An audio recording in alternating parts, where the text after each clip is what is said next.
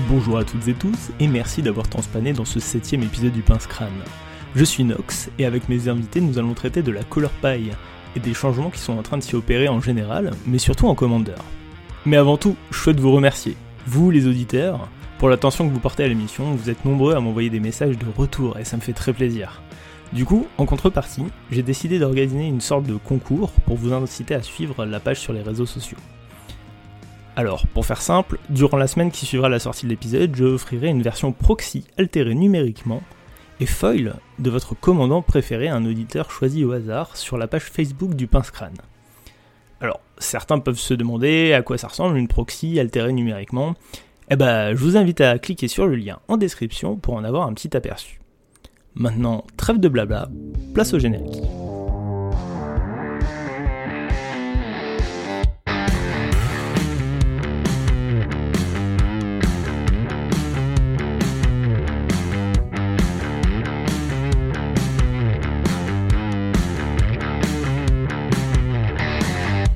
Eh bien, rebonjour et merci d'avoir transpané dans ce septième épisode du Pince Crâne. Dans l'émission d'aujourd'hui, j'accueille Bambi et Mono, avec qui nous allons échanger, analyser et débattre autour de la Color.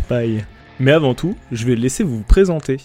Salut alors, euh, je me présente de mon côté, c'est Mono Commander. Euh, déjà participé aux premiers épisodes Crâne euh, où Nox m'avait gentiment invité pour discuter. rapidement, je suis un joueur de Magic depuis à peu près 4 ans euh, j'ai monté une chaîne YouTube pour la Commander sur laquelle j'explique un petit peu ma façon de voir les choses et de créer mes decks ou des aides pour la construction. Je suis assez passionné par tout ce qui est règles, par la création, et voilà, globalement, euh, un petit peu le tour pour moi.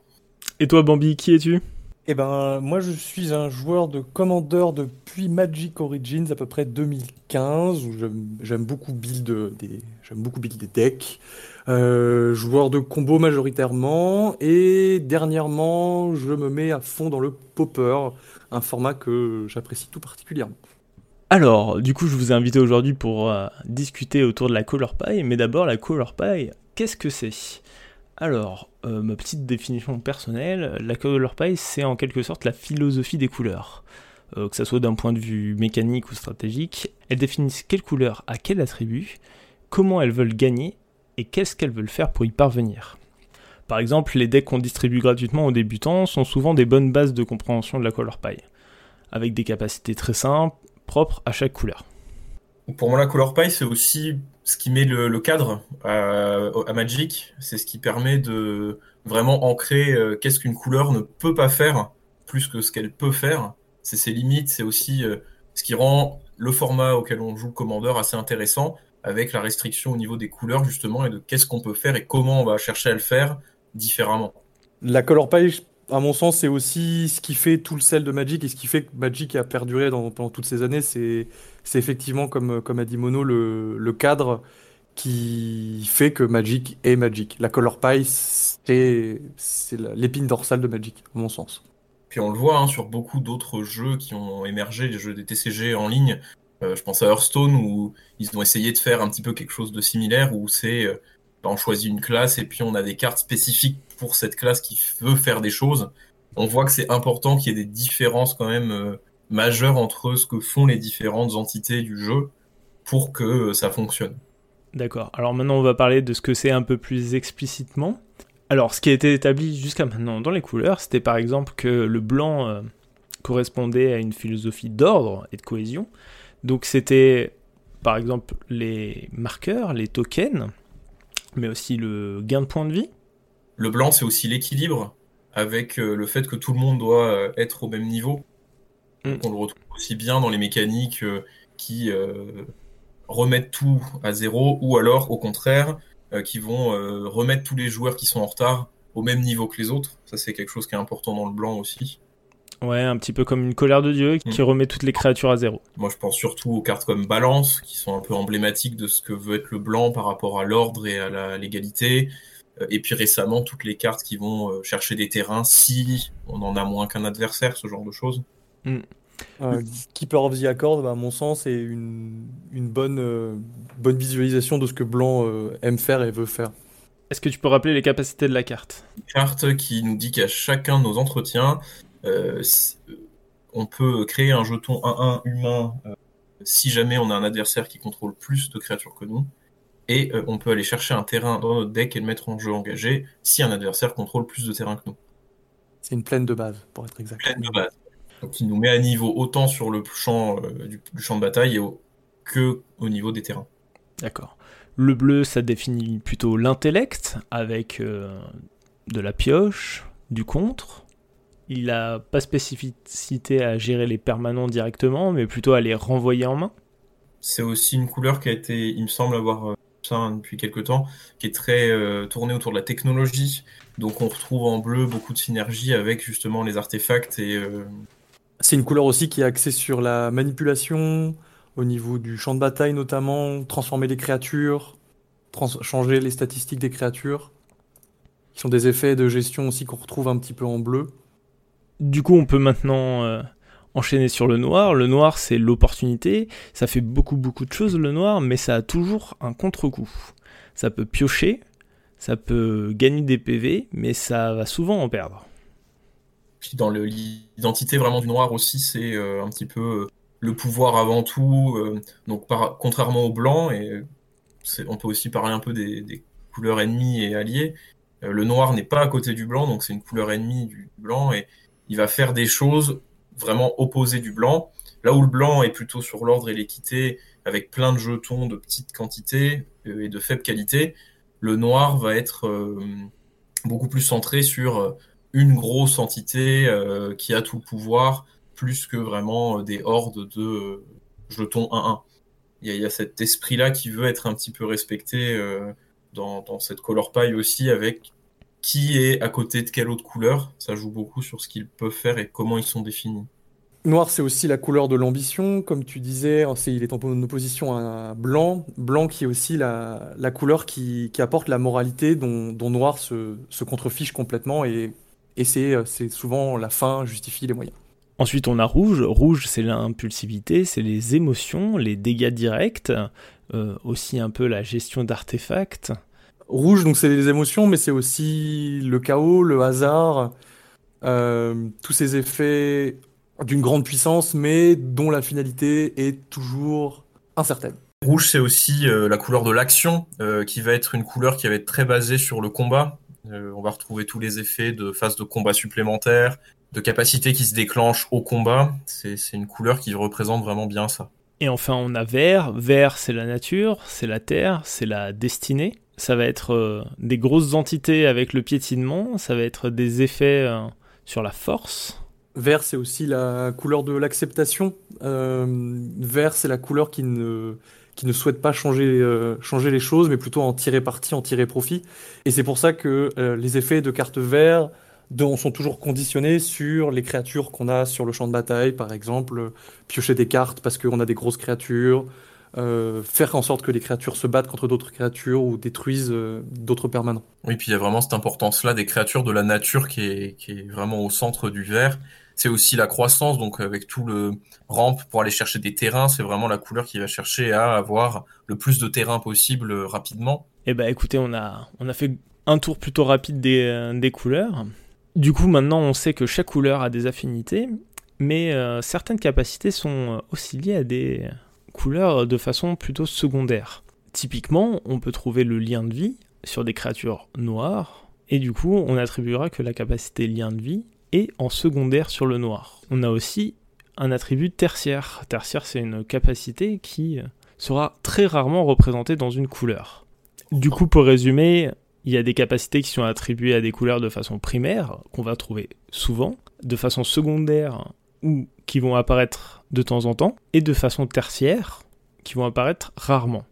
Et enfin, il y a carrément des capacités qui n'apparaîtront certainement jamais dans certaines couleurs. Oui, c'est ce qu'on disait tout à l'heure, c'est la question des limites. Et puis il y a quelque chose qui était assez euh, évoqué, enfin en tout cas régulièrement, c'est que l'équipe à la base de, Magic souhaitait qu'il y ait trois couleurs puissent euh, agir sur un type de carte précisément. Euh, donc par exemple, euh, le rouge, le vert et le blanc sont les trois couleurs qui gèrent les artefacts initialement. Et ils voulaient avoir cette triade à chaque fois de trois couleurs peuvent interagir sur une chose, trois autres couleurs sur une autre chose, pour que certaines couleurs ne puissent pas agir sur certains éléments précis du jeu. qu'il y ait une pluralité au niveau des, des effets et que certaines couleurs ne soient pas plus jouées que d'autres pour pouvoir, pour pouvoir gérer d'autres d'autres types de permanents. Du coup, on peut voir pas mal de nouveautés, ou en tout cas d'extensions. Comme tu dis, euh, ils voulaient en faire en sorte que trois couleurs puissent gérer par exemple un type de permanent. Du coup, ils ont décidé euh, récemment euh, d'ouvrir et d'accentuer la gestion d'enchantement au noir. On en a eu l'exemple dans Zendikar Rising avec Nourrir les saints, qui est un rituel pour deux qui permet du coup de détruire une créature ciblée ou un enchantement ciblé qu'un adversaire contrôle. Il y avait également, c'était un peu plus discret, mais sur Teros, on avait Farika's Libation qui forçait un adversaire à sacrifier un enchantement. Je pense que c'était les débuts un peu timides de euh, on va proposer à Noir de, pouvoir, enfin, euh, pouvoir enfin détruire les enchantements. Et eh ben, récemment, un des sujets qui fait le plus euh, parler de lui, c'est le, sujet de la pioche en blanc, qui à la base est un effet tertiaire, donc on est censé retrouver très rarement.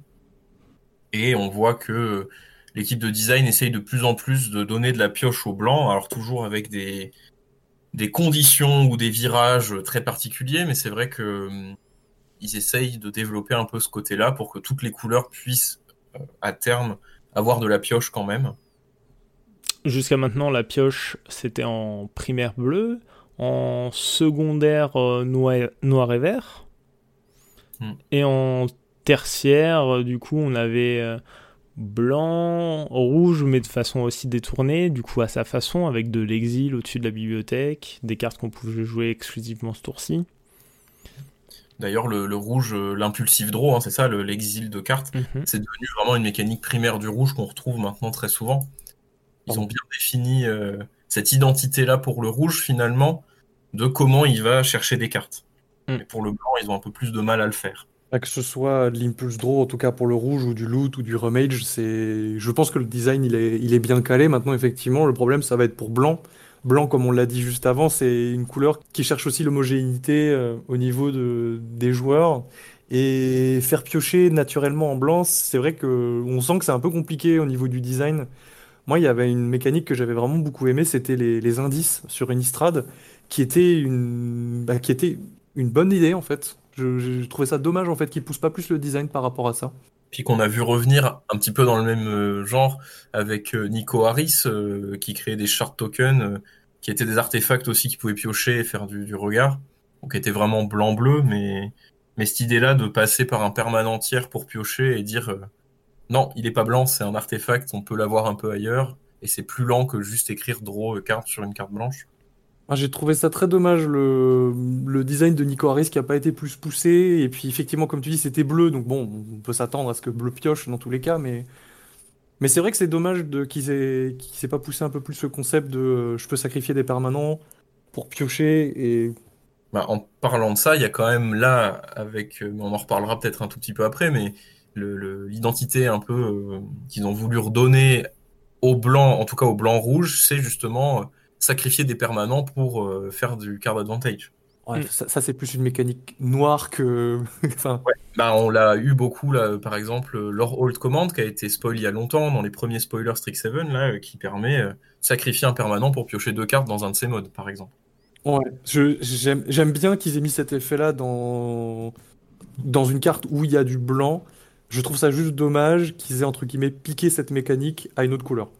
Alors, avant de parler, euh, avant de continuer sur Strix7, euh, pour reparler des, euh, des removals, les artefacts étaient gérés historiquement du coup par le vert, le blanc, le rouge, et on se retrouve avec une forme de corbeau, qui est une carte rituelle de Keldheim, qui pour 3 nous permet d'exiler un artefact ciblé ou une créature ciblée, et son contrôleur crée un jeton de créature 1-1 oiseau avec le vol.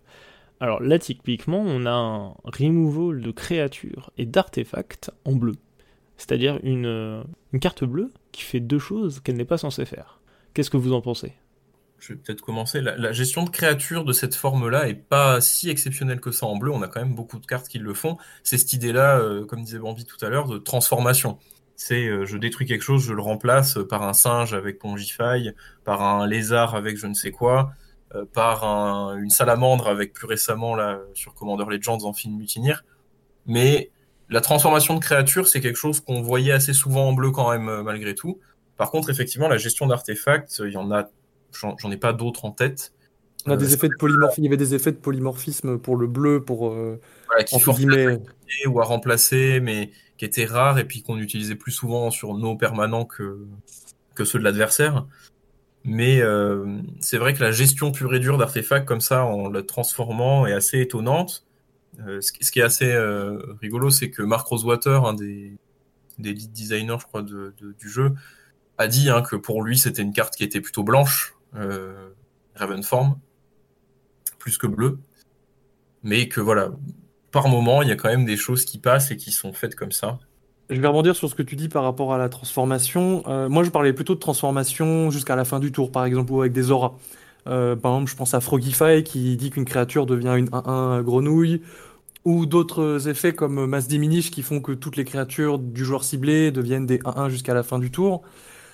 Les effets à la Frogify ou à la Rapid Hybridation, c'est assez rare et c'est des designs qui étaient assez vieux à mon sens. Et il y a aussi du coup Reality Shift euh, qui exile une créature, mais des effets à la Ravenform, pour moi, je trouve ça un peu plus choquant. Déjà parce que c'est modal. T'as le choix entre exiler un artefact ou une créature, qui sont deux types de permanents qui sont largement représentés dans Magic et notamment en Commander. Euh, et en plus de ça, c'est de l'exil, c'est même pas de la destruction. Et en ça, je trouve la carte choquante au niveau de la colorité. Et effectivement, à mon sens, la carte aurait dû être blanche. Moi, elle m'aurait moins choqué s'il n'y avait pas eu cette clause artefact, par exemple. Simplement créature, c'était un rappel de ce qu'on venait d'avoir dans Commander Legends avec euh, Amphin Mutinir qui exile des créatures non salamandres pour les transformer en salamandres. C'est quelque chose qui est. On, commence à en avoir beaucoup des effets comme ça de remplacement d'une créature par une autre qui est assez grosse, en bleu en tout cas. Euh, mais le fait que vraiment il y ait cette polyvalence et la gestion d'artefacts qui est vraiment euh, inédite quoi en bleu et on comprend pas trop en plus même quand on essaie d'expliquer la carte pourquoi elle peut toucher les artefacts. C'est vrai que c'est assez surprenant et ça peut inquiéter un peu aussi pour le, la suite. On peut parler aussi de Dime étouffante et de perceur de coq. Perceur de coq qui, bah, comme Ravenform, ça aurait dû être blanc, clairement au niveau de l'effet. Je pense que là-dessus. Ce qui est marrant aussi, c'est que Mark Rosewater, toujours le même, a dit aussi hein, que Hullbreacher aurait sûrement dû être une carte blanche. C'est-à-dire qu'il en a quand même bien, bien notion aussi. Moi, c'est des, des, cartes, enfin, je vais parler de Perceur de Coq et de Ravenform, mais c'est des cartes en fait qui donnent des, des, outils et des armes à bleu qui n'en a pas du tout besoin. Ça revient sur ce qu'on disait au début, c'est-à-dire qu'en fait, quand on commence à effacer les limites et le cadre, c'est là que ça commence à poser souci. Donner des outils pour faire les choses différemment, mais qui sont déjà dans la couleur, c'est bien. Commencer à déborder sur les autres et euh, effacer comme ça la, la limite, c'est peut-être un peu risqué pour. Euh, pour la suite et l'identité du jeu. Ouais, pour la, pour la santé carrément du jeu, c'est vrai que c'est des, choses qui... Je vais donner un exemple bête, mais euh, il y a beaucoup de cartes euh, de Planar Chaos, des, des cartes Color Shift, qui sont énormément jouées en Commander parce qu'elles donnent accès à certains effets dans d'autres couleurs. Comme par exemple Damnation, qui est un Color Shift de Wrath of God. Damnation, c'est une staple en mono noir, par exemple. Enfin, c'est une staple en noir, mm. à mon sens. Oui, c'est une staple. Après, il en existe hein, des effets de Vras en noir. D'ailleurs, il y en a, il y en a plutôt beaucoup. Après, euh, effectivement, Damnation, euh, c'est peut-être euh, la meilleure ou en, tout cas la plus classique.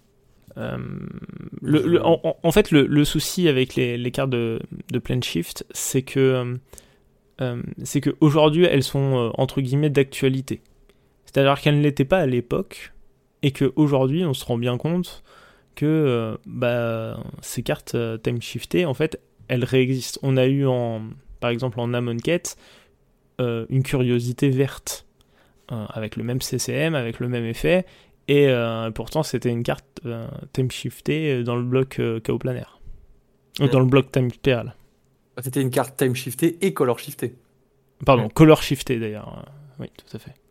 Après, ça, souligne aussi l'évolution de la, de color pie. Hein, on, a vu aussi euh, euh, Brute Force, je crois, dans Chaos Planaire, qui était pour un rouge, la créature ciblée prend plus 3, plus 3, qui était juste une, croissance gigantesque. Mais finalement, c'est un effet qui rentrait très bien dans ce que peut faire le rouge, euh, mm. avec plein d'effets comme ça de pump un peu brutaux, et qui correspond presque mieux au rouge qu'au vert en plus, je trouve. Mais... D'accord. Du coup, est-ce qu'on n'est pas en train de dire que ça nous dérange pas vraiment que la color pie déborde Par contre, ça nous dérange qu'elle transgresse ce qu'elle est censée faire. Oh oui, carrément, oui. Moi, moi c'est vraiment quand on commence à dire euh, ça, je ne pouvais pas du tout le faire, c'était impossible, maintenant je peux, ça commence à être problématique. Si c'était ça, j'ai toujours pu plus ou moins le faire, même si c'était rarement, et puis d'une façon un peu détournée, et je le fais de façon un tout petit peu plus efficace maintenant, c'est beaucoup moins gênant que de dire je ne pouvais pas faire ça, maintenant je peux, point barre. Il faut pas que ce soit un copier-coller. Euh, pour moi, il faut pas que ce soit un copier-coller. C'est-à-dire que on parlait tout à l'heure de l'impulsive draw, de la, de la draw naturelle en rouge. Euh, entre guillemets, jamais de la vie. C'est quelque chose qui n'existe pas ou qui existe très peu. Il y a quelques, il y a, quelques rares exceptions, mais euh, l'impulse draw, par exemple, ou le loot ou le remage, c'est de la draw rouge. Maintenant, c'est acté, mm. on le sait. Tout, enfin, c'est acté, en tout cas, dans les, dans les, dans les mœurs, si j'ai envie de dire, mais ce que je ne souhaite pas en tant que joueur, c'est que certaines couleurs se voient attribuer des capacités qu'elles ne sont pas censées avoir naturellement. Hmm. Après, ce qui est important aussi, je trouve, enfin, faire la part des choses, et c'est ça qui pose beaucoup de problèmes en ce moment pour le blanc, hein, c'est vraiment ce côté pioche. Euh, pendant longtemps, le rouge n'avait pas du tout ce côté impulsif draw, et ça posait beaucoup de problèmes. Le rouge était aussi considéré comme une des couleurs les plus faibles hein, euh, en commandeur, parce qu'il n'y avait pas ce card advantage. Le, problème de la pioche, c'est que c'est pas une mécanique vraiment inhérente aux couleurs, c'est plus une mécanique du jeu en général et qui permet de faire fonctionner le jeu en fait. Donc mm. c'est important que toutes les couleurs elles y aient accès, mais après il faut que ben, le bleu il soit dominant, il pioche, il est écrit euh, tu payes tant, tu draw, et que le vert ce soit t'as des créatures, tu draw, et puis que le rouge ce soit tu draw, tu discardes, ou t'exiles et tu les joues que jusqu'à la fin du tour. Le noir tu payes des points de vie, tu pioches, et le blanc. Et le blanc. Mais il faut pas que le blanc reste à je ne peux pas piocher de cartes parce que euh, ça c'est une mécanique qui est inhérente au jeu et on peut pas faire sans en fait, c'est impossible. Euh, on avait une autre piste de design, on parlait tout à l'heure des indices, mais il y avait une autre piste de design que j'avais bien aimé, c'était sur M21 avec Mangara. Mangara, je trouvais que le design était intéressant aussi. Il y, avait, il y avait quelque chose aussi qui était touché du doigt, euh, enfin, il touchait quelque chose du doigt, à mon sens aussi au niveau du design, et j'ai pas l'impression que ça a été repris depuis M21, qu'ils n'ont pas tenté autre chose en fait dans cette, dans cette idée-là. Mm. Disons qu'ils n'ont pas suffisamment poussé pour que ce soit vraiment bon. Ils sont très prudents euh, et ils prennent des pincettes, euh, ce qui est normal aussi. Hein, c'est pour éviter euh, que le blanc se retrouve à être comme le vert un peu actuellement, la, la, couleur dominante. Moi, je pense à un design un peu ancien, comme Mentor des Humbles, qui est qui a un design pour moi tout, tout, à fait acceptable pour une pioche dans le blanc. Euh, pourquoi ce genre de pourquoi ce genre de permanent est, pas un peu plus produit? Après, il y, en a toujours hein, de façon un peu itérative. Euh, pensez à SRAM aussi, euh, qui, a, qui, a, vraiment apporté une espèce de pioche en blanc qui était vraiment jusque-là pas présente.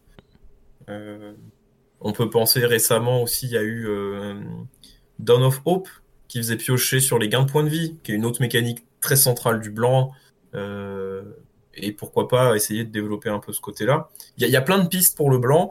Et je trouve que ce qu'ils ont choisi de développer là récemment, et qu'on voit euh, sur un peu plus de cartes, c'est-à-dire faire piocher des cartes à tout le monde pour que le blanc pioche des cartes, c'est, je trouve, celle qui est la moins intéressante parmi les pistes qu'ils auraient pu développer pour le blanc. C'est des effets qui sont bah, en fait, le problème, c'est que c'est des effets qui sont dans la colorité. C'est ce que Blanc veut faire de base. Et je pense que le problème, c'est peut-être que dans le design de base de, la, de, de Blanc, c'est compliqué de, de donner ce card advantage sans devoir donner une contrepartie derrière à, à un autre joueur.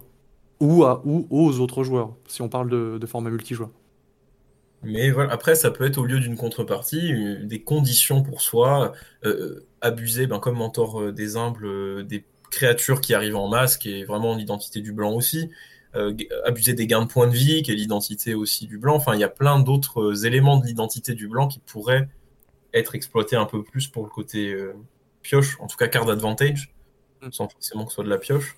Mais on sent qu'il il galère quand même. Hein. Euh, il nous propose euh, Secret Rendez-vous euh, dans Strix 7, qui pour 3 fait piocher 3 cartes à deux joueurs dont vous.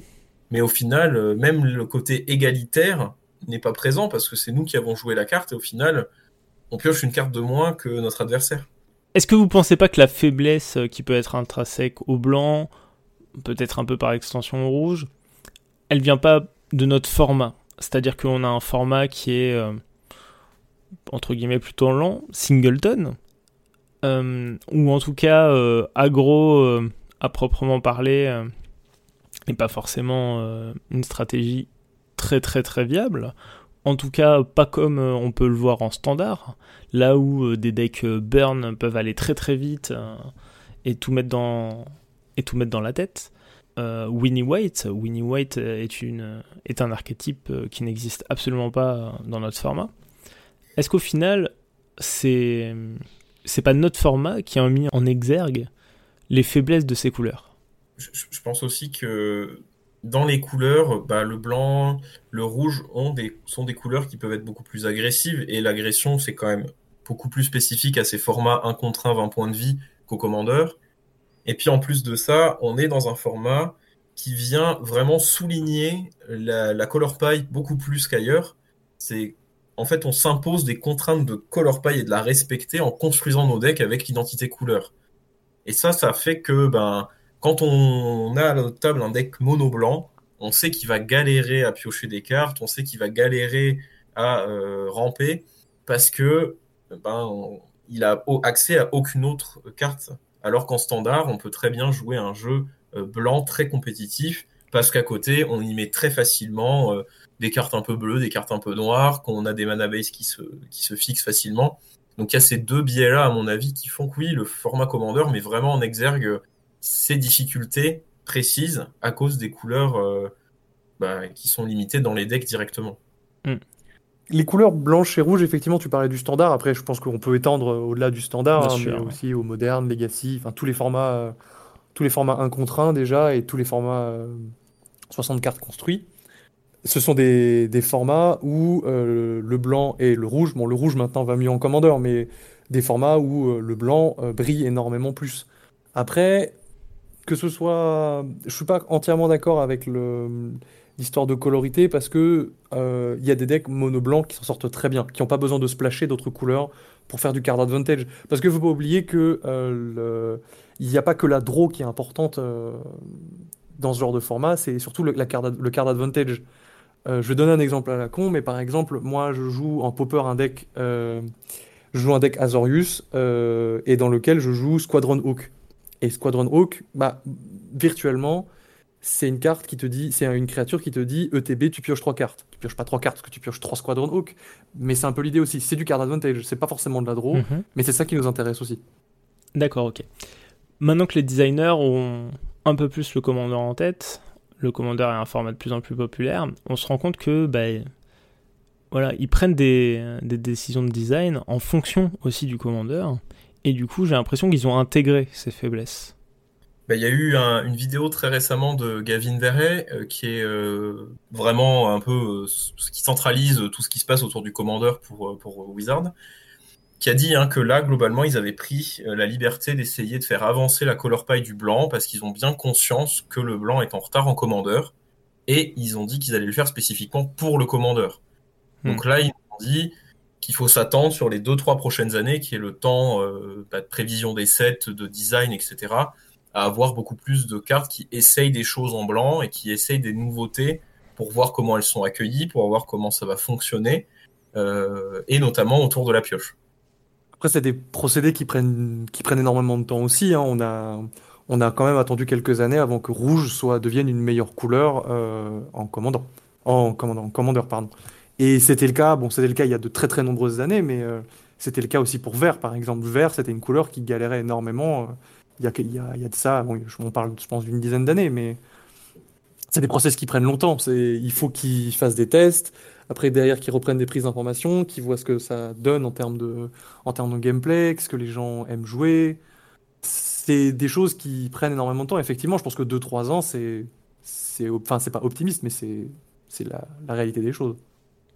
Puis je crois que tu, tu parlais un peu de, de, de, problèmes, enfin de dangerosité en tout cas, de, de, pousser un peu trop la color pie. Et c'est, on parlait du vert, mais le vert est passé d'une couleur qui était pas, pas très bonne à euh, peut-être la meilleure couleur du, jeu en ce moment. Et depuis un moment, euh, parce que le vert commence à tout faire, vraiment de façon très efficace. est mieux que quasiment tous ses homologues à côté. On a de la pioche sur plein plein de cartes vertes qui c'est devenu primaire. On a la gestion de tous les types de permanents facilement. Enfin, on a vraiment énormément de choses en vert qui font que la couleur est vraiment très très forte maintenant, voire un peu trop forte parce qu'elle est autonome. les decks mono verts souvent ne souffrent pas du tout d'être monocouleur, contrairement aux autres decks monocouleurs. Je referai juste une petite précision par rapport au deck mono vert, c'est les... le vert c'est tout faire, mais il reste quand même des conditions. Il reste quand même encore quelques conditions sur des effets, notamment bah, avoir des créatures sur le banc. C'est ça, la principale condition du vert, c'est d'avoir des créatures ça reste une condition qui, dans un format comme le nôtre, est quand même euh, assez facile à faire. Et le verre peut se créer des créatures. Enfin, il y a un effet de Vras en verre qui va nous créer euh, une 4-4 pour chaque créature sur le terrain et puis les faire se battre. Donc en fait, on peut la lancer comme ça et on n'a même pas besoin d'avoir des créatures. Il nous les crée pour faire l'effet euh, directement. Il y, a quand même de plus en plus de choses que le verre est capable de faire facilement. De façon intrinsèque, ouais. C'est la seule qui existe en vrai. Les Jurisprudation, celle dont tu parles. Oui, oui, oui. Pour, le moment, mais en tout cas. Alors, il me semble qu'il y a l'Apex, le gros dinosaure qui, quand il arrive, il se bat contre autant de créatures qu'on veut. Ouais. Oui. Et enfin, euh, des espaces de design qui sont basés sur des créatures, mais euh, où finalement il n'y a pas de prérequis. On la hmm. joue et elle fait son effet. Il y, a, y a, un mammouth aussi qui est un petit peu similaire, il me semble, qui, qui vient d'Eldraine. Quand il arrive en jeu, il se bat avec une bête, et ensuite à chaque fois qu'on va poser une bête, bah, il va continuer à se battre. Mm. Ouais, tourne mammoth. Ouais, c'est des cartes qui sont euh, de plus en plus euh, autonomes, qui dépendent plus, où il faut plus euh, deux cartes pour, pour en tuer une, où maintenant bah, il suffit de jouer celle-là, et dans la mesure où la créature est pas plus forte que la nôtre, on la tue. Un autre outil intéressant, euh, à mon sens, je trouve, mais qui, on parlait de dangerosité, euh, flirte euh, tout doucement avec les, garde-fous de la Color Pie, c'est les artefacts et l'incolore en général. Je, trouve ça bien pour certaines couleurs qu'il y ait des artefacts qui puissent, on reprend l'exemple, par ramper ou piocher pour blanc. Malheureusement, à mon sens, ça amène certaines dérives pour des couleurs qui n'en ont pas besoin. Hmm. Est-ce que dans la mesure où euh, ces couleurs-là, elles font pas déjà mieux, est-ce qu'elles ont vraiment besoin de ces cartes? Ça amène de la redondance, à mon sens. qui, est un, paramètre qui est important en commandeur parce qu'on joue singleton. Hmm. Avoir un bon, je mets des grosses guillemets, mais avoir un bon deck euh, commandeur, c'est un deck où il va y avoir de la redondance et avoir plus d'une carte qui vont te générer du mana au tour 2 ou au tour 1, qui vont te permettre hmm. de piocher des cartes, qui vont te permettre de sacrifier des créatures, et j'en passe. D'accord. Est-ce que par exemple, euh, carte d'expédition, qui est une carte qui peut te permettre d'aller chercher euh, n'importe quel terrain et la mettre dans ta main, ce qui est euh, grosso modo un regard sylvestre, D'accord? Là où c'est une opportunité aux autres couleurs de faire quelque chose qu'elles ne font pas, tu me dis que pour vert, par exemple, bah c'est de la redondance un peu facile. Je choisis un exemple très particulier, mais je suis, mais en vrai, ça se joue parce qu'il y a des fois où il y a un land très spécifique que tu vas vouloir aller chercher. Hmm. Je pense notamment à Field of the Dead, mais euh, il y a des decks où tu as besoin d'aller chercher un terrain spécifique. Donc effectivement, Expedition Map, bah, en mono vert, tu vas pouvoir la jouer parce que c'est une pièce importante de ton jeu. Alors jusque-là, je voyais les artefacts et euh, étendons-le au sort euh, incolore. Euh, Après, juste pour revenir sur les artefacts, un exemple qui est assez flagrant, c'est les, cailloux. Hein. à la base, on est plutôt sur le vert qui peut se développer rapidement en trichant un peu avec le mana, en accélérant sa mana. Mais c'est pas, contrairement à la pioche, une mécanique du jeu qui demande absolument de t'accélérer. Ça, le, jeu ne demande pas de triche, enfin, d'avoir beaucoup de mana tout de suite très vite contrairement à la pioche qui est tout le temps obligatoire pour jouer au jeu. Et du coup, hmm. est-ce que c'est nécessaire que toutes les couleurs puissent s'accélérer avec des artefacts? Je sais pas. Est-ce que c'est nécessaire que toutes les couleurs le fassent? Je ne sais pas. En tout cas, c'est nécessaire dans notre format, ça c'est sûr. Oui, alors après, ça c'est quelque chose du format. Le, format serait peut-être un peu plus lent, mais euh, euh, après, est-ce que c'est nécessaire que toutes les couleurs puissent euh, s'accélérer comme le vert qui rend aussi. bah, tu, tu, soulèves une bonne indispensable. Tu soulèves une bonne question. C'est qu'est-ce qui se passait si demain euh, des decks euh, dispensés de verre n'avaient plus accès aux cailloux? Est-ce que tu penses pas justement que le déséquilibre serait trop grand? Est-ce que justement, du coup, l'artefact, l'accélérateur à 2, à 3, c'est pas comment dire C'est pas un, moyen de compenser la disparité qu'il peut avoir avec le verre sans jamais atteindre sa compétence c'est sûr, c'est sûr que ça joue parce que maintenant le vert c'est aussi la couleur qui va tout faire. Donc si euh, en plus c'est la seule qui peut s'accélérer, ça crée vraiment une, disparité importante et que surtout on n'est pas dans un format où on peut contrer le ramp par de l'agression. On peut pas mettre mm. la pression sur 40 points de vie sur trois joueurs. Enfin, c'est pas possible. Donc oui, c'est là pour balance, mais c'est un exemple qui est assez parlant, je trouve. C'est que euh, il y a des couleurs qui se veulent euh, vraiment dans des jeux différents mais les cailloux, c'est les mêmes partout et pour tout le monde. Et même le vert, il y, y a de plus en plus de jeux verts qui jouent des cailloux au lieu de jouer leur sort de rampe classique. Parce qu'ils sont juste meilleurs. Tu penses à quoi comme cailloux Sol Ring? Hmm. Effectivement, c'est un bon exemple.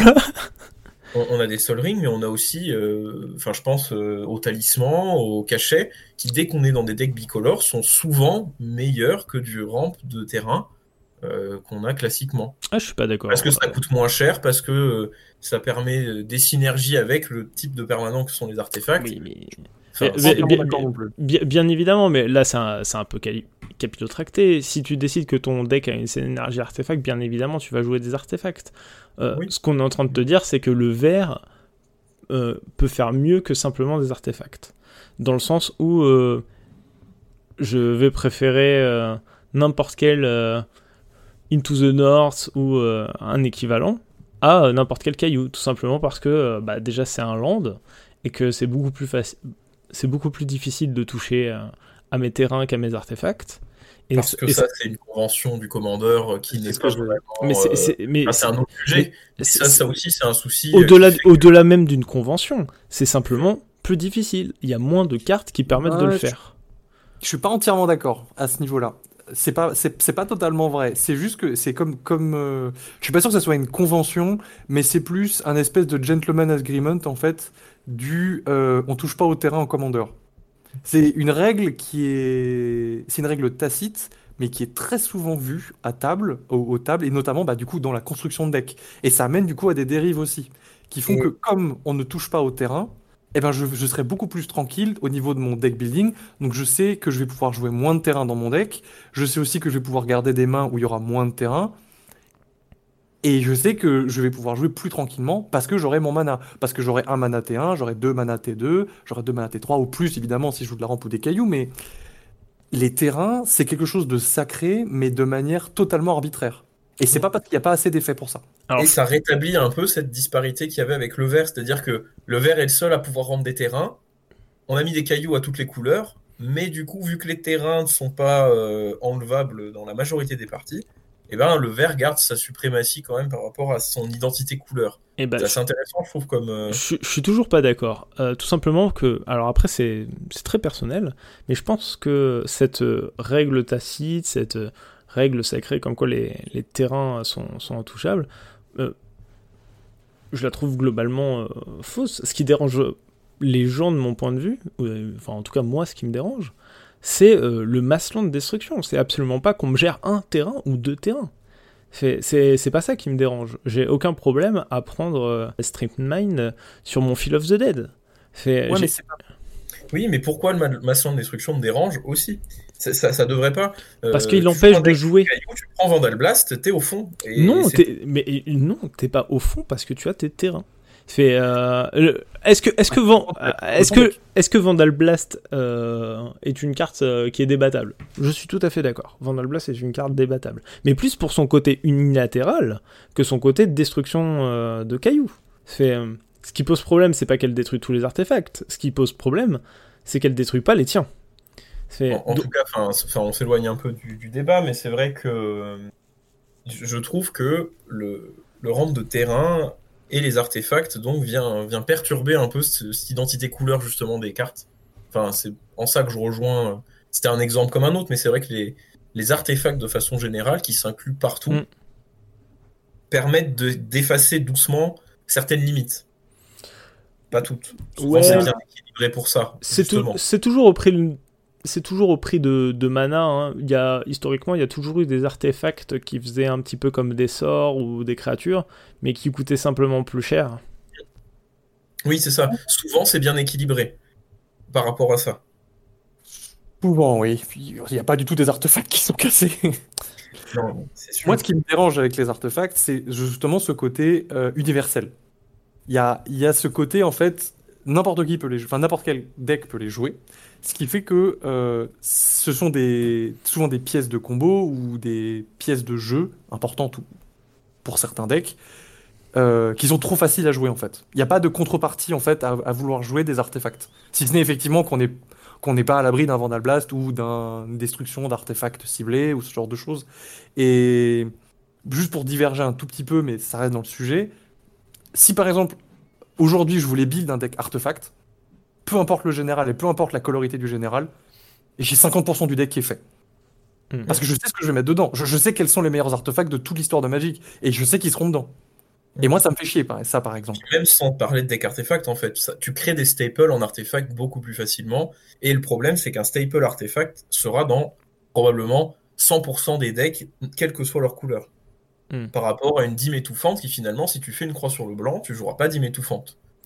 C'est très fort, et ça, nécessite d'avoir quand même fait le choix de ce commandant. Donc on est bien d'accord, ce qui pose problème en soi avec les artefacts, c'est pas leur type, mais leur incolorité. Oui, d'accord. Même au-delà de leur incolorité, moi il y a une mécanique que j'ai adorée dans Zendikar, euh, mhm. pas le Zendikar Rising mais celui d'avant, c'était le mana diamant. Et le mana incolore, du coup, c'est ça? Le mana, bah, le mana de diamant, en fait, pas le mana incolore. Ouais, ouais, enfin, d'accord. C'est la même chose, mais oui, enfin, on, voit ce qu'on veut dire. C'est celui avec euh, le, le, losange. C'est euh. de produire du, du, incolore, en fait. Voilà, c'est juste. Je trouve ça dommage qu'ils aient restreint, parce qu'au final, c'est le cas, ils ont restreint ce mana-là aux Eldrazi.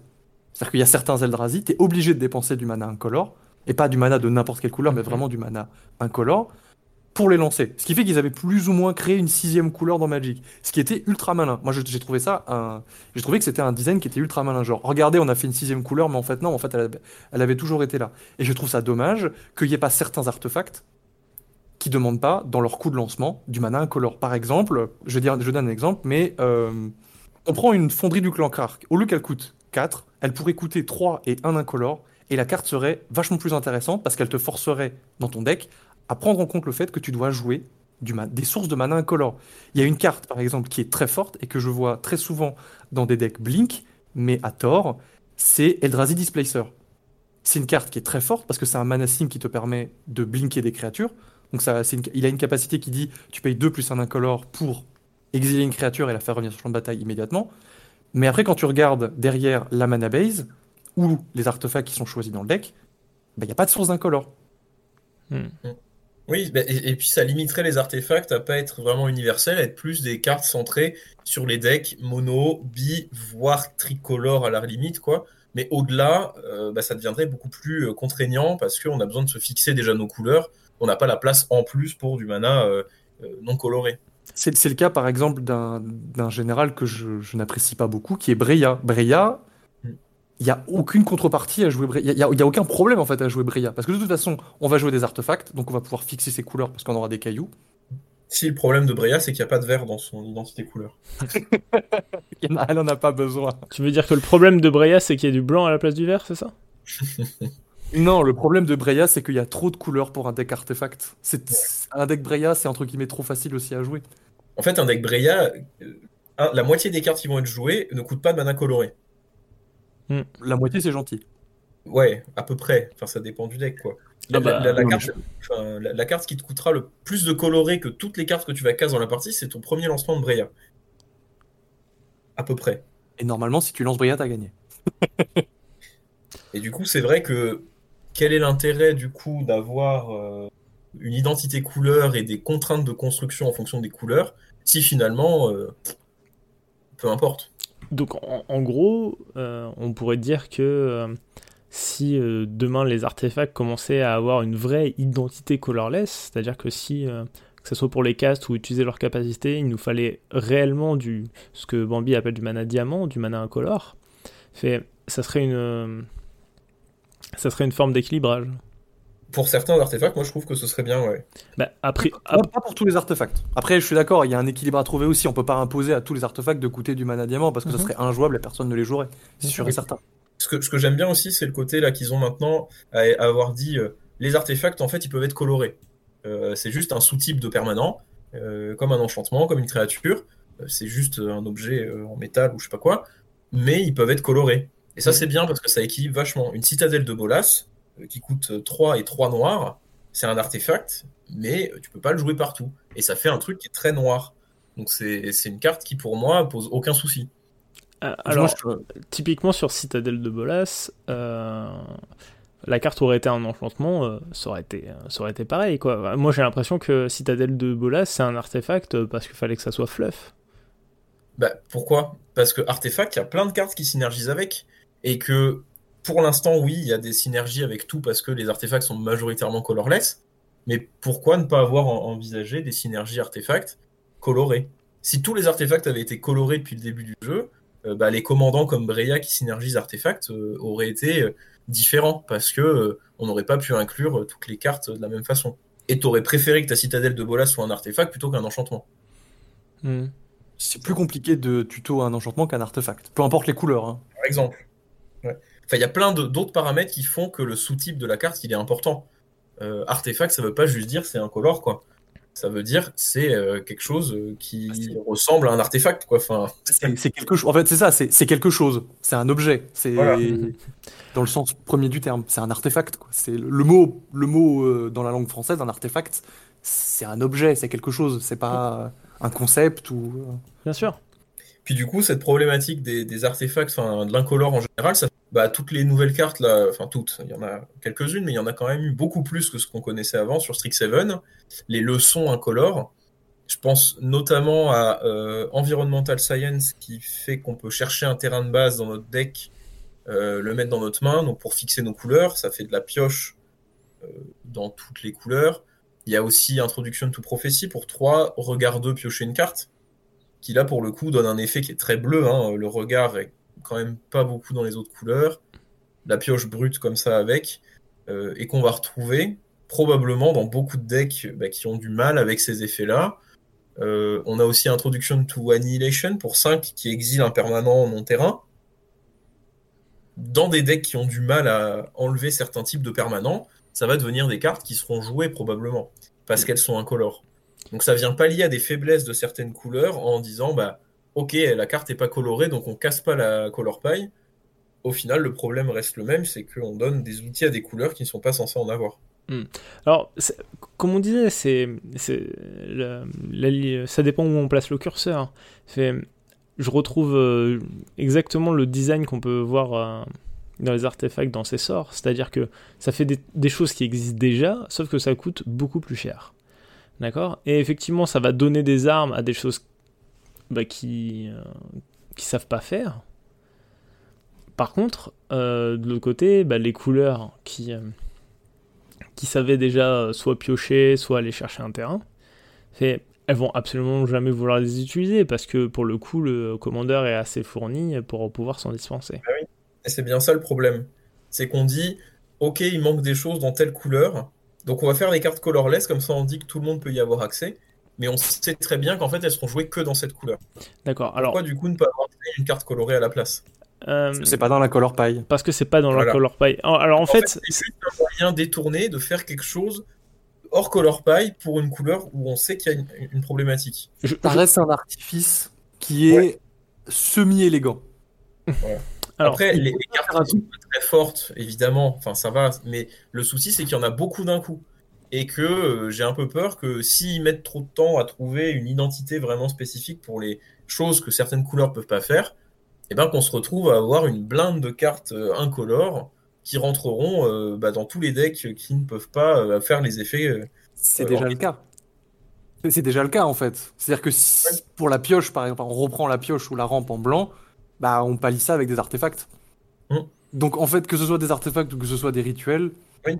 C'est bonnet blanc, blanc bonnet, c'est un peu le. Le, design, le design du colorless, c'est-à-dire qu'il fait certaines choses que font déjà certaines couleurs, mais du coup qui coûtent plus cher. Euh, là où ça devient borderline, et je pense que l'exemple est, est, plutôt parlant et, est, récent aussi, c'est justement Forme du Corbeau dont on parlait précédemment, où c'est une carte qui est coûte que 2 et qui peut gérer un, artefact dans une couleur qui historiquement ne le fait pas. Fait, si, si, si demain la carte est euh, une leçon qu'elle coûte 3, euh, 4 comme euh, tout bon artefact ou carte colorless, on se fiche bien, on, se ficherait bien qu'elle soit dans la color pie ou pas. Mais le problème, c'est que chez Forme du Corbeau, il y a un aspect craqué. Il y a vraiment un aspect craqué non seulement elle n'est pas dans la couleur paille, mais en plus, il n'y a pas vraiment de contrepartie. Ouais, mais Forme du Corbeau aurait été une carte colorless. Euh, c'était pareil, ça aurait été une carte que tu joues uniquement en bleu et en noir parce qu'ils n'ont pas de gestion d'artefacts. Hmm, ouais, mais, mais dans, la mesure où elle coûte euh, cher, ça ne me dérange pas. Parce que justement, en fait, voilà, cette vocation euh, de l'artefact, je, je, le réitère, c'est de faire un peu tout, moyennant mana. Fait, mm. je, pense que le curseur de l'équilibrage, il est là en fait. C'est-à-dire que ça me dérange pas qu'un artefact fasse piocher, chercher une carte, des, soit un removal. Ça me dérange absolument pas. Euh, ça me dérange à partir du moment où ça coûte pas cher. C'est tout. Oui. Et, c'est un peu la tendance, moi j'ai l'impression, ils ont tendance à prendre un peu moins de pincettes avec l'incolore récemment. C'est surtout ça. Tu penses à quoi? Eh ben euh, là par exemple on a aussi une, nouvelle carte, le Wandering Archaic, qui fait énormément de value pour tout type de, deck. Euh, donc on est un, peu différent encore, hein, mais avec un effet de tuteur au verso euh, de sort, qui fait très blanc parce que c'est tous les joueurs qui le font, tout le monde gagne de la vie. On sait pas trop pourquoi c'est incolore. et ça coûte pas cher. Et, et hmm. ça c'est des effets où on dit attention, faut pas que ça coûte moins cher parce que sinon et on est déjà à la limite, quoi. Pareil, la, carte qui fait Scry 2, piocher une carte pour 3, si elle passe en instant, ou si elle passe à 2, la carte devient euh, très très bonne, et même au-dessus de certains euh, outils, et à 3, elle reste déjà correcte. On, se rapproche beaucoup plus de, en termes de power level, de choses qui existent déjà dans les autres couleurs. Bien sûr, mais de toute façon, tout, pour moi, tout réside dans, ce fameux curseur euh, d'équilibrage. Je suis d'accord avec toi sur Archaïque Errant. C'est une carte qui me que j'aime bien hein, dans son design. c'est une carte que je vais certainement me procurer, mais elle me gêne. effectivement, je suis d'accord, elle me gêne parce que elle, elle, fuck la, la color pie elle fait, euh, elle fait des choses euh, vraiment, vraiment atypiques et je comprends pas bien la carte. Même, même l'équilibrage de son côté recto-verso est, bizarre. Pour moi, cette carte, elle, est totalement dans quelque chose que ferait bien le blanc. Mm. Son côté verso fait euh, chercher une carte à tous les joueurs en leur tous gagner de la vie. Enfin, il n'y a pas plus blanc que ça. Et son côté recto fait que on taxe les adversaires s'ils veulent faire des, enfin s'ils veulent nous empêcher de nous remettre au même niveau qu'eux. Et là, le problème, c'est que pour moi, ça c'est une carte, à peu près, j'en suis certain, peu importe le deck que je vais construire, une des premières cartes que je vais rentrer sur le premier jet, ce sera cette carte-là. Hmm, non. Non, peut-être pas sur le premier jet, mais en tout cas, euh, si demain tu as une slot à remplir, effectivement, elle rentrera bien. Hein. Bah, pour moi, le, côté, recto est très très bon. Il est vraiment très très bon. Oui, il est excellent. C'est comme quand tu fais un deck avec du blanc dedans, la première carte que tu mets, c'est 10 étouffante. Tout le temps. Hmm.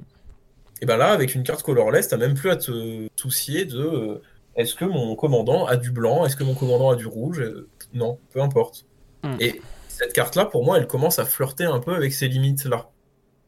Pas d'accord du tout. Je... Déjà, la carte la carte en incolore, ça me dérange pas. Parce que on est vraiment sur une espèce d'entité qui se promène. En fait, moi, je la vois vraiment comme une entité qui se promène sur la table, en fait, et qui est juste là pour dire. Et il va se passer des trucs autour d'elle, et c'est à vous d'interagir avec ou pas, de savoir si. Si vous voulez que ça me donne quelque chose ou pas, c'est votre problème.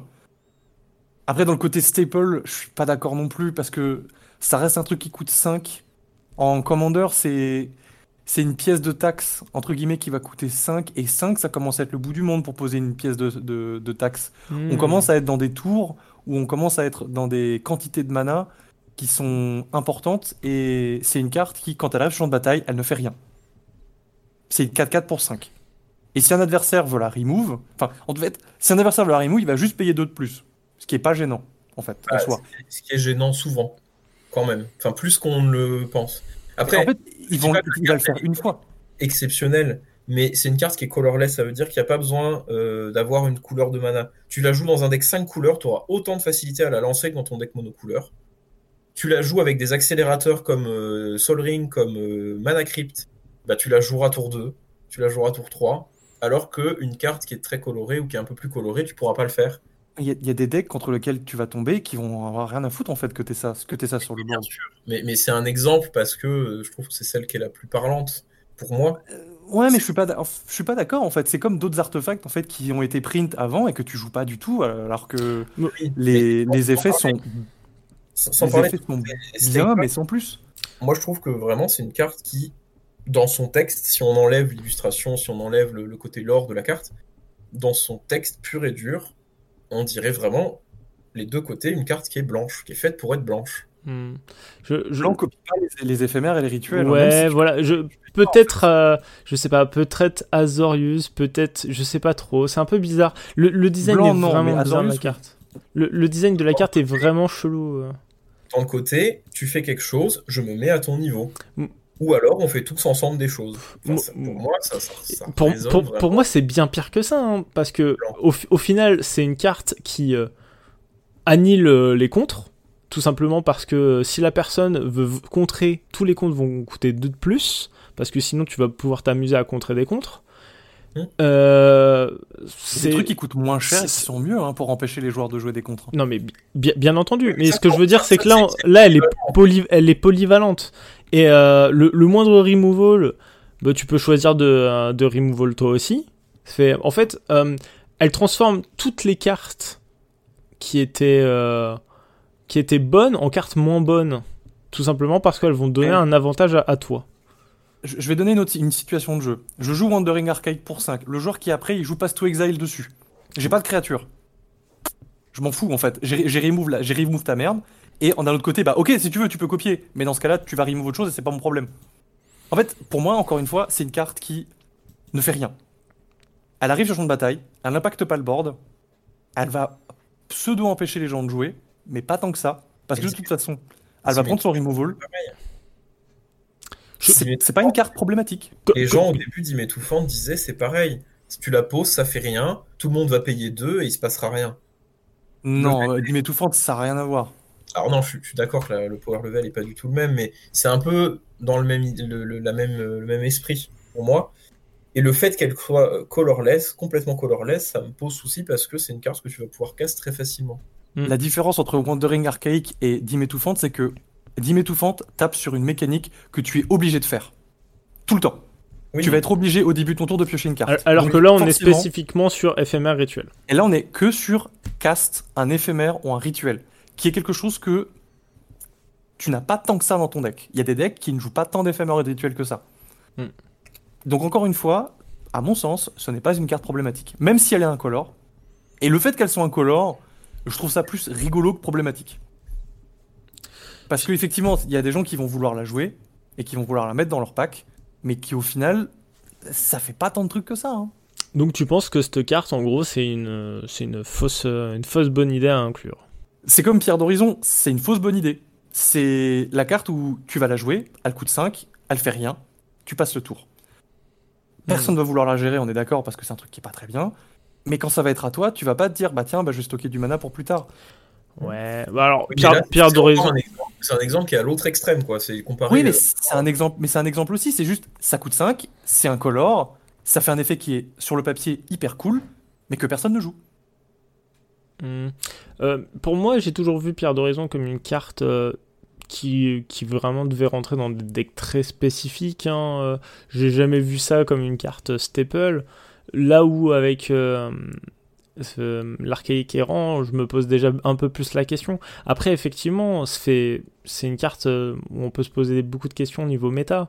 Euh, est-ce que cette carte-là, dans, je sais pas, hein, je vais dire des bêtises, mais dans un univers CEDH, dans un monde où on arrive à payer un sort à 5, est-ce que ce truc-là sur le board, c'est pas le sketch, quoi? Est-ce que tu as envie de payer 5% en CEDH Est-ce que tu peux tricher euh, pour jouer ça gratuitement? Est-ce que tu as envie de tricher pour payer ça gratuitement, en fait? Euh, Mais bien sûr, t'empêches complètement la table de se dérouler. Est-ce que, est-ce que un tour 1 où tu produis 5 incolores, c'est si, ou un tour 2, c'est si exceptionnel que ça? Bah, c'est pas exceptionnel, mais ça arrive moins souvent.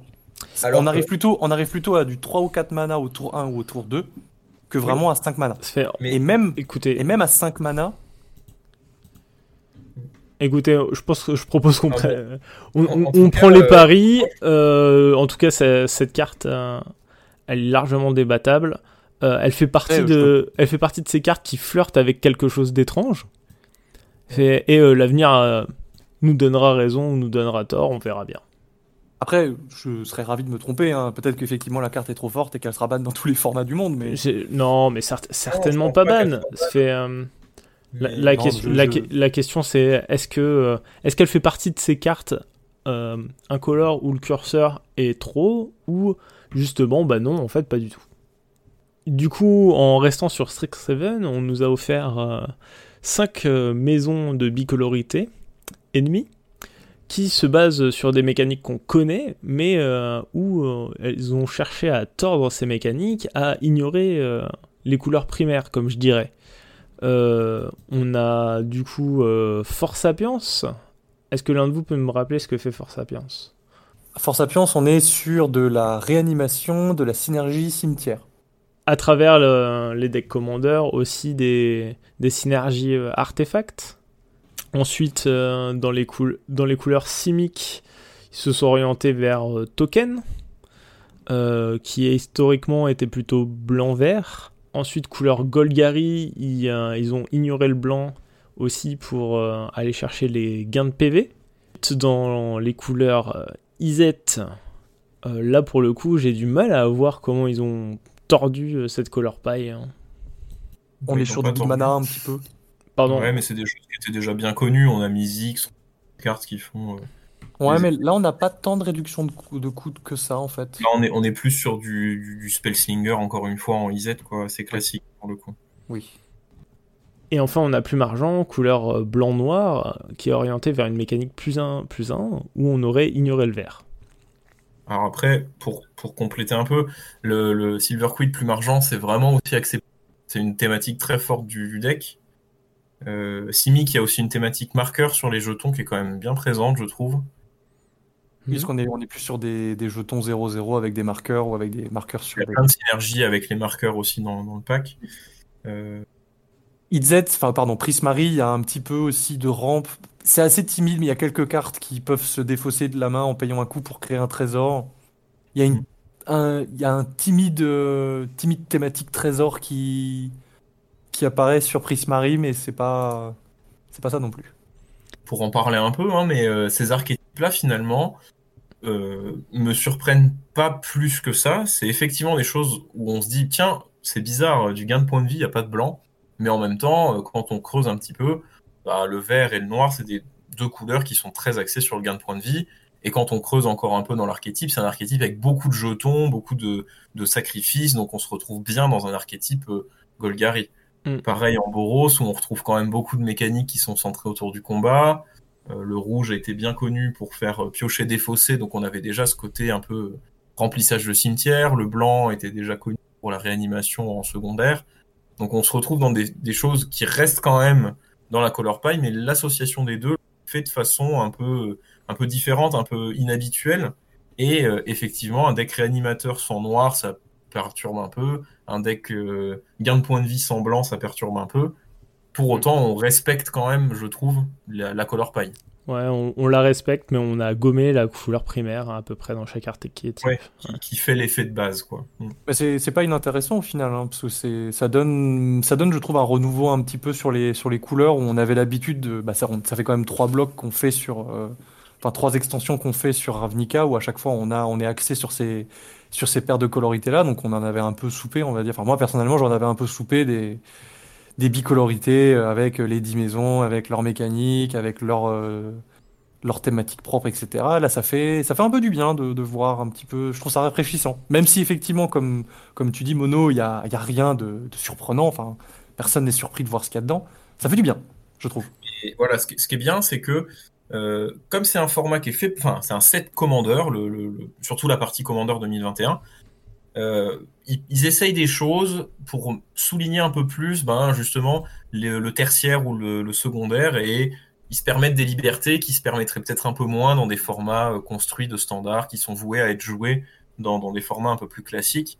Et c'est c'est bien qu'ils essayent de faire ça. Et si on peut voir euh, un peu plus de, de synergie cimetière en Boros, un peu plus de synergie euh, euh, marqueur plus un plus un en Orzhov plus qu'en Abzan, et ben ce sera pour moi plutôt très bien. D'accord. Est-ce que vous avez quelques cartes à proposer qui illustrent bien euh, cette torsion de la Color Pie? Euh, Il y a Riskult de Prismari. Euh, on en parlait tout à l'heure des removals problématiques. Bah, on y est. hein. C'est c'est la même carte qu'on avait dans M21, sauf qu'au lieu de faire une, euh, une 4-4 range, euh, bah, on fait une 4-4 euh, une 4-4 bleu-rouge élémental. À noter que Riskult gère les artefacts aussi. Ah oui, oui, carrément. Et puis, le... ce qui est d'autant plus rigolo, entre guillemets, c'est que euh, on peut aussi saucer ses propres terrains euh, pour les transformer en 4-4 dans, dans certains dans d'autres formats, quoi. C'est c'est juste artefacts et créatures, je crois, Riskult. Oui, mais on peut, tu peux exiler ton, ton terrain qui est un ton siège Ah de oui. synode, par exemple, ou ton grand fourneau euh, qui, qui est un artefact. C'est ça que je veux dire, c'est que c'est des cartes qui ont un intérêt euh, fort, notamment, je pense, euh, peut-être pas en popper, mais dans des formats, dans d'autres formats où, on- où les terres artefacts sont joués. Bon, alors après, là, c'est le même débat que celui qu'on a eu au début avec les limites de la campagne. Moi, je pense plutôt reparler des cartes qui viennent illustrer ce, ce glissement vers le côté plutôt secondaire de la color pie plutôt que le primaire. Euh, Qu'est-ce que j'ai en tête? La mécanique Ward, qui, qui donne virtuellement euh, défense talismanique à certaines créatures qui ne l'avaient pas, dans des colorités qui, qui n'y avaient pas accès. Euh, je pense notamment à Owlin euh, Shield Mage, qui coûte euh, 3 et un blanc, un noir, c'est une 3-3 vol, et qui a Ward payé 3 points de vie. C'est-à-dire que si jamais un adversaire veut la cibler pour la remove, euh, bah, il doit payer 3 points de vie. Donc ça donne plus ou moins l'exproof, parce que sinon, autre- autrement, on peut pas cibler la créature avec un, qu'un effet de removal, mais ça donne une sorte de simili défense talismanique à des couleurs qui n'y avaient pas du tout accès, notamment euh, blanc-noir. Bah, une, une carte qui illustre simplement le, le glissement en fait. Hein. Euh, sur, sur, euh, suramplifié, euh, oversimplify par exemple? Bah, du coup, Oversimplify, c'est une vrasse euh, 3, un vert, un bleu en simic, donc euh, qui exile toutes les créatures et qui les remplace, donc toujours cette idée de la transformation, par un jeton euh, qui sera plus ou moins gros selon le nombre de créatures qu'on avait. Euh, c'est un effet qu'on voyait pas trop jusque-là, surtout en vert en fait. hein. En bleu, euh, on l'a déjà dit, mais il y avait déjà des effets d'exil, de remplacement pour les créatures, surtout. Le vert, par contre, c'est assez inédit qu'il puisse gérer les créatures tout seul comme ça, sans avoir à, se battre, sans avoir une autre créature qui vient se battre. Donc c'est vrai que il faut pas que, euh, en passant par une carte qui est bleu-verte, on se retrouve en fait sur une carte qui aurait pu être juste bleue et, Mm. euh, et rajouter des effets comme ça à des couleurs qui n'en ont pas forcément besoin. Réveiller la bête qui fait ça, mais c'est, je pense que c'est une des rares qui le, qui le fait. Certainement l'exception qui confirme la règle. Euh, moi je pensais euh, à Inkshield, bouclier d'encre, qui euh, pour 5, euh, dont un blanc, un noir, est une éphémère qui permet de prévenir les blessures de combat qui devraient être infligées ce tour-ci, et qui pour euh, chaque une blessure prévenue de cette manière nous permet de créer un jeton créature de 1 blanche avec le vol. C'est une fog, une fog survitaminée, qui est dont le blanc, le blanc s'était muni de quelques feuilles, il me semble. En tout cas c'est identifié comme comme une couleur euh, tertiaire de la mécanique et euh, on aurait euh, voilà, on aurait pu supposer qu'il y, ait- qu'il y ait du vert qui se balade dedans. Et ben non, pas du tout. euh, un petit peu comme tout fait euh, Strixhaven, euh, il y a encore une fois eu une torsion, un glissement dans le color pie. Ouais, il y a une carte là que je, je voyais, Vas-y. c'est Curiosity Crafter, un, un, un Bird Wizard 3-3 vol pour 4 qui fait que, que dès qu'il y a un jeton de créature inflige des dégâts à un adversaire, on pioche une carte. C'est un effet qu'on s'attendrait peut-être plus à voir dans du vert euh, que, que vraiment dans du bleu. Eh ben, tu sais quoi, je le verrais peut-être même dans du blanc, en fait, au final. C'est une carte que j'aurais aimé voir en blanc. Qu'aurait pu être, pour le coup, peut-être à la limite de la color pie, encore une fois. Euh, Mais oui, elle, elle, fait pas vraiment bleu, cette carte d'essence. Mm.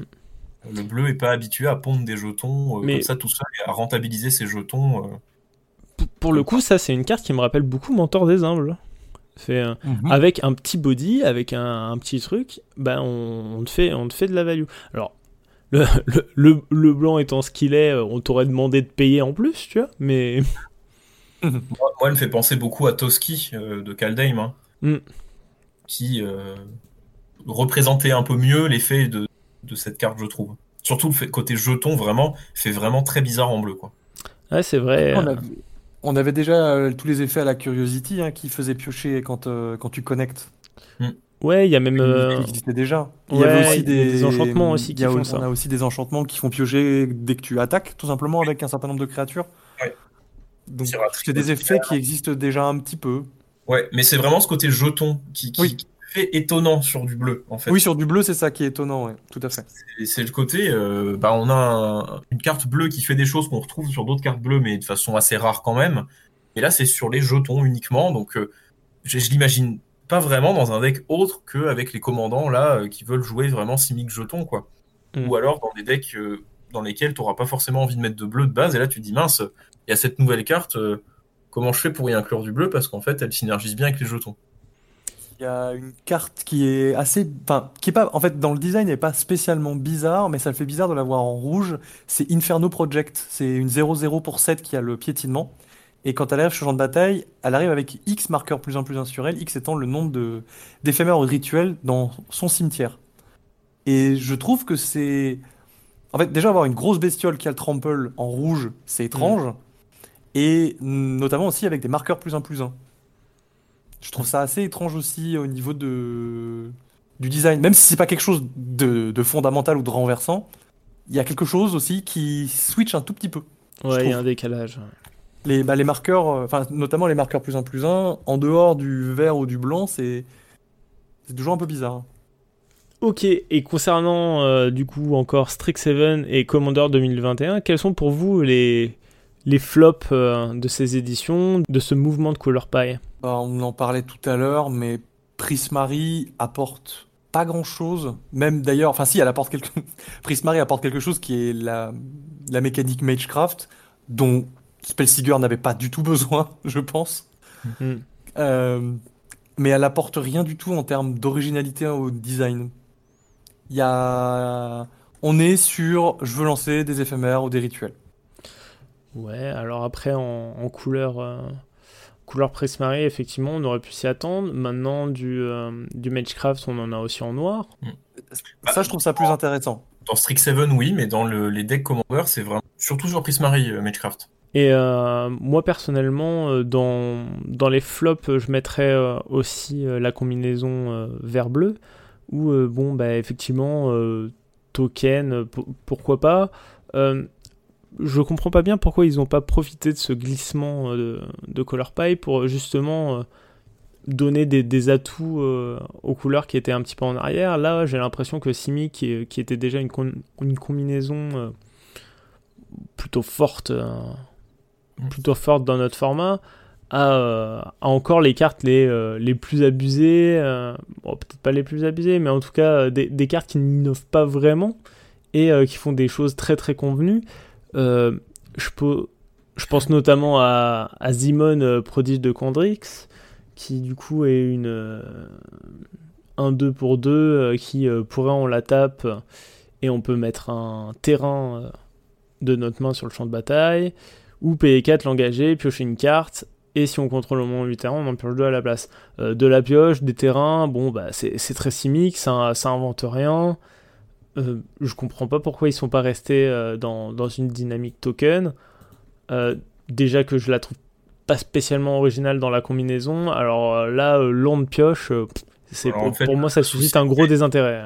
Le souci de ces cartes-là, c'est qu'en fait, le, le, si on regarde les cartes de Strixhaven, c'est aussi un set qui est pensé pour le T, surtout quand on regarde les Unco et les communes. Et il y a des sous-mécaniques en fait dans chaque bicolorité. Et Simic, c'est le rang. Donc on peut pas non plus. Enfin, faut essayer aussi de séparer un peu Commander 21 et puis Strixhaven parce qu'on mhm. peut pas attendre la même chose d'une d'une Unco bicolore qui est pensée pour le limiter aussi et la mélanger avec tout le reste. Je disais, elle reste ennuyante dans son design. Mm. Bah, en fait, c'est le, truc, c'est que je veux bien qu'il faut séparer le limité du commandeur, mais le truc, c'est qu'ils en ont fait une créature légendaire aussi. Mm. Et ben, ça veut dire quelque chose qu'ils ont choisi délibérément d'en faire une créature légendaire. Ça veut dire qu'ils ont dit, bah oui, euh, les joueurs de commandeur, ils pourront jouer en commandeur. Hmm. Oui, ça veut aussi dire on peut pas en avoir plusieurs en jeu en même temps limité, c'est une unco. Enfin, ça, reste un critère de balance aussi des cartes. Oui, bien sûr, euh, mais en fait, je vois pas où est le problème d'en avoir deux sur le board de Zimon par exemple. Des Quintorius, la créature légendaire éléphant, ouais, je comprends pourquoi est-ce que t'as pas envie qu'il y en ait, que t'en aies deux sur le board, mais Zimon, euh, je oui. Après, voilà, elle, reste dans un design de créature légendaire semi qui s'enchaînent et qui se ressemblent toutes. Euh, l'année dernière, on avait eu le espèce de Kraken qui était un copier-coller de Tatiova. Euh, pour un de plus avec un effet un peu différent, enfin le même effet. Voilà. Après moi je, trouve qu'ils ont, enfin même si Simic a des cartes qui sont très bonnes, je trouve qu'ils ont bien poussé euh, les autres bicolorités. Hein. On a des, cartes très intéressantes qu'on n'avait pas du tout avant. Je pense au deck Boros qui a des vraiment bonnes cartes. On parlait de draw en blanc, bah on a l'éléphant qui permet de piocher euh, de façon très régulière sans trop forcer. Mm-hmm. on a bon, euh, la monologue tax qui a une carte mauvaise, je pense, mais qui euh, voudrait donner du ramp au blanc, comme l'Archeomancer Map qui est pas non plus incroyable, mais qui donne et de la pioche et potentiellement un peu de ramp. ils essayent quand même, euh, on le voit, hein, ils essayent de jouer un peu avec les espaces de design disponibles dans la color pie et de les agrandir un petit peu à coup de coude pour s'en donner un peu plus. Et peut-être que d'ici quelques temps, on aura effectivement des cartes qui seront beaucoup plus intéressantes et qui donneront envie de jouer un peu plus toutes les couleurs que uniquement euh, les, couleurs qui forment Sultai. Quoi. D'accord. Et du coup, euh, à l'avenir, est-ce que vous souhaiteriez voir un renforcement, un soutien euh, aux petits changements qui ont été opérés dans, dans Strixhaven Ou alors vous souhaiteriez plutôt de, nouveaux changements encore différents? Et, et laisser ces color strats là sur le plan de Strix moi, j'aime bien ce qu'ils ce proposent avec Strixhaven, même s'il y a des cartes qui sont pas très intéressantes ou qui sont pas bonnes. Enfin, à mon sens, qui sont pas bonnes. J'aime bien ce qu'ils ont essayé de faire. Je pense notamment aux cartes où tu peux payer moins cher, mais si tu payes moins cher, tu donnes un effet à un adversaire. Je les trouve toutes très mauvaises, à part la bleue qui est ok. La mais c'est pas le sujet. C'est pas le sujet. Mais l'idée, c'est que j'aime bien ce qu'ils proposent. Ils, se, ils sont en train de réfléchir à se dire bon, eh ben, on fait des sets. Enfin, je parle en tout cas pour notre format on fait des sets qui sont des sets standards avec des réflexions de standard, mais il y a toujours cette petite clause de temps en temps où ça dit tous vos adversaires ou tous les joueurs, et ça prend plus de sens quand on est euh, quand on est en commandeur qu'en standard. C'est logique, mais, mhm. j'aime bien euh, cette, On sent maintenant que quand ils designent un set, ils ont le commandeur en tête, légèrement, pas forcément euh, à chaque fois, mais ils y pensent un petit peu. Et on va être obligé d'y passer parce qu'il y a un moment où il faut qu'on en parle. Secret de rendez-vous, c'est pas si pire en commandeur. En standard ou en 1v1, c'est nul à chier. En commandeur, c'est moins, c'est pas si pire. Je joue par exemple Skimming Symmetry. Il y a plein de gens qui jouent Skimming Symmetry. C'est une carte qui est vachement forte, mais qui reste ok parce qu'il y aura toujours un autre joueur qui sera derrière en fait, à qui tu peux faire un cadeau sans, sans que ça posera trop de problèmes. Et Secret Rendez-vous, c'est pas la carte, c'est pas la draw blanche qu'on attendait, mais elle est pas si mauvaise. Laissez-lui une chance. Moi j'aime bien ce qu'ils ont fait avec Strixhaven pour le côté. Euh, on prend les, caractéristiques secondaires, voire parfois tertiaires des couleurs pour en faire quelque chose de nouveau.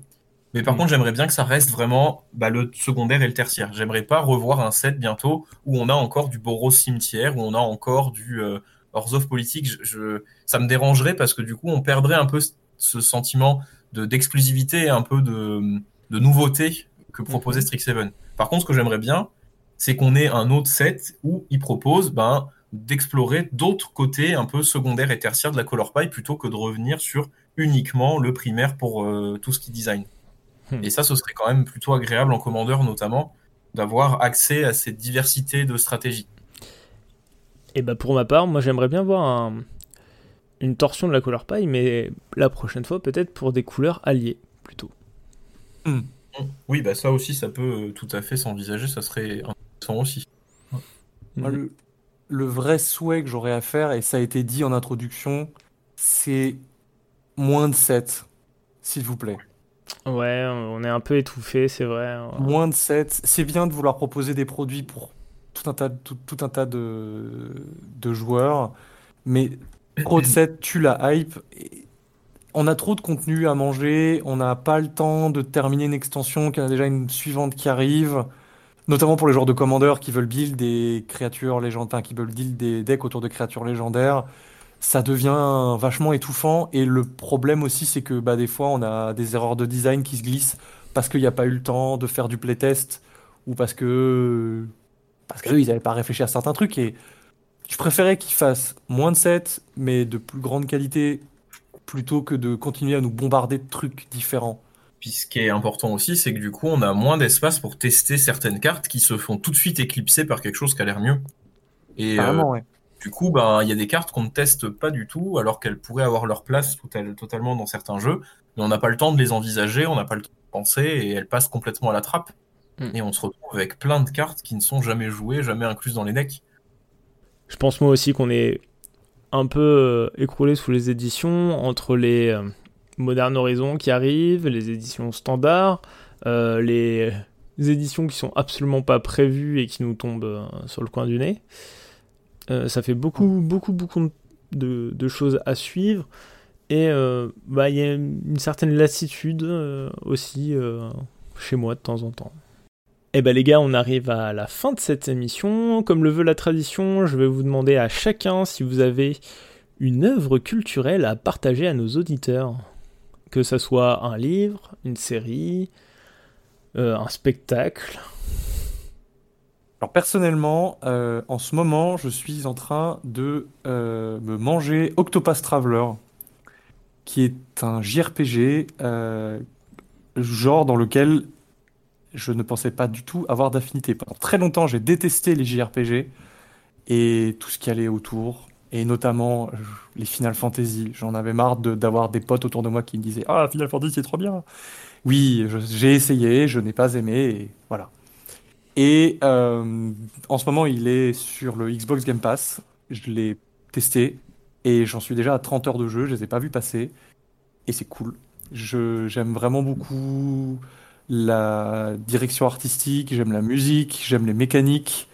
Euh, les histoires sont un peu moins intéressantes parce que c'est des tropes qui sont vues et revues. Euh, on sent que c'est de l'écriture japonaise, donc on tourne un petit peu en rond, mais c'est pas très important. C'est très chouette, une très belle surprise pour moi. J'aime beaucoup. Puis moi de mon côté, du coup, je vais partager un groupe que j'apprécie beaucoup et qui a bercé euh, toutes mes parties de Kaldheim le temps que ça a duré. Euh, c'est un groupe français, c'est Scald. Donc ils font des chants vikings euh, et c'est très très bien. allez les voir en concert dès qu'on pourra retourner en concert parce que c'est vraiment incroyablement bien. Laissez-vous bercer euh, par leurs albums qui sont dispo euh, sur toutes les plateformes normales parce que c'est très très bien. Faites vos derniers drafts Kaldheim avec, c'est vraiment très motivant et c'est parfait. Ok, moi je vais vous proposer un, un, groupe aussi, un groupe plutôt rock. Euh, c'est le groupe qui a composé les chansons d'intro de générique de l'émission, c'est Figures et un lien sera dans la description. D'ailleurs, pour euh, exceptionnellement pour le générique de fin, je vous mettrai un extrait avec les voix de façon à ce que vous puissiez en profiter. Eh bien, merci d'avoir écouté cet épisode et merci à vous les gars d'avoir participé. Bah, merci à toi de nous avoir invités. C'était comme d'habitude euh, très sympa. Merci pour l'invitation. C'était effectivement très cool. Je reviendrai avec grand plaisir, mais à la seule condition que je sois invité. Eh ben, c'est volontiers. Euh, Mono, est-ce que tu peux nous rappeler où est-ce qu'on peut te retrouver? Alors, vous pouvez me retrouver euh, sur YouTube, euh, sur la chaîne qui grandit petit à petit, tout doucement. Moi, vous pouvez me retrouver chez moi, mais si c'est le cas, c'est flippant. Eh ben, n'hésitez pas à suivre l'émission et à liker la page Facebook, notamment si vous voulez participer au concours évoqué en introduction de cet épisode. Si vous souhaitez intervenir et présenter un sujet qui vous tient à cœur, n'hésitez pas à me contacter sur cette plateforme. Encore merci pour votre écoute, je vous souhaite plein bon top deck et pas trop de manades, c'était le pince crâne. Salut. Bye. Bisous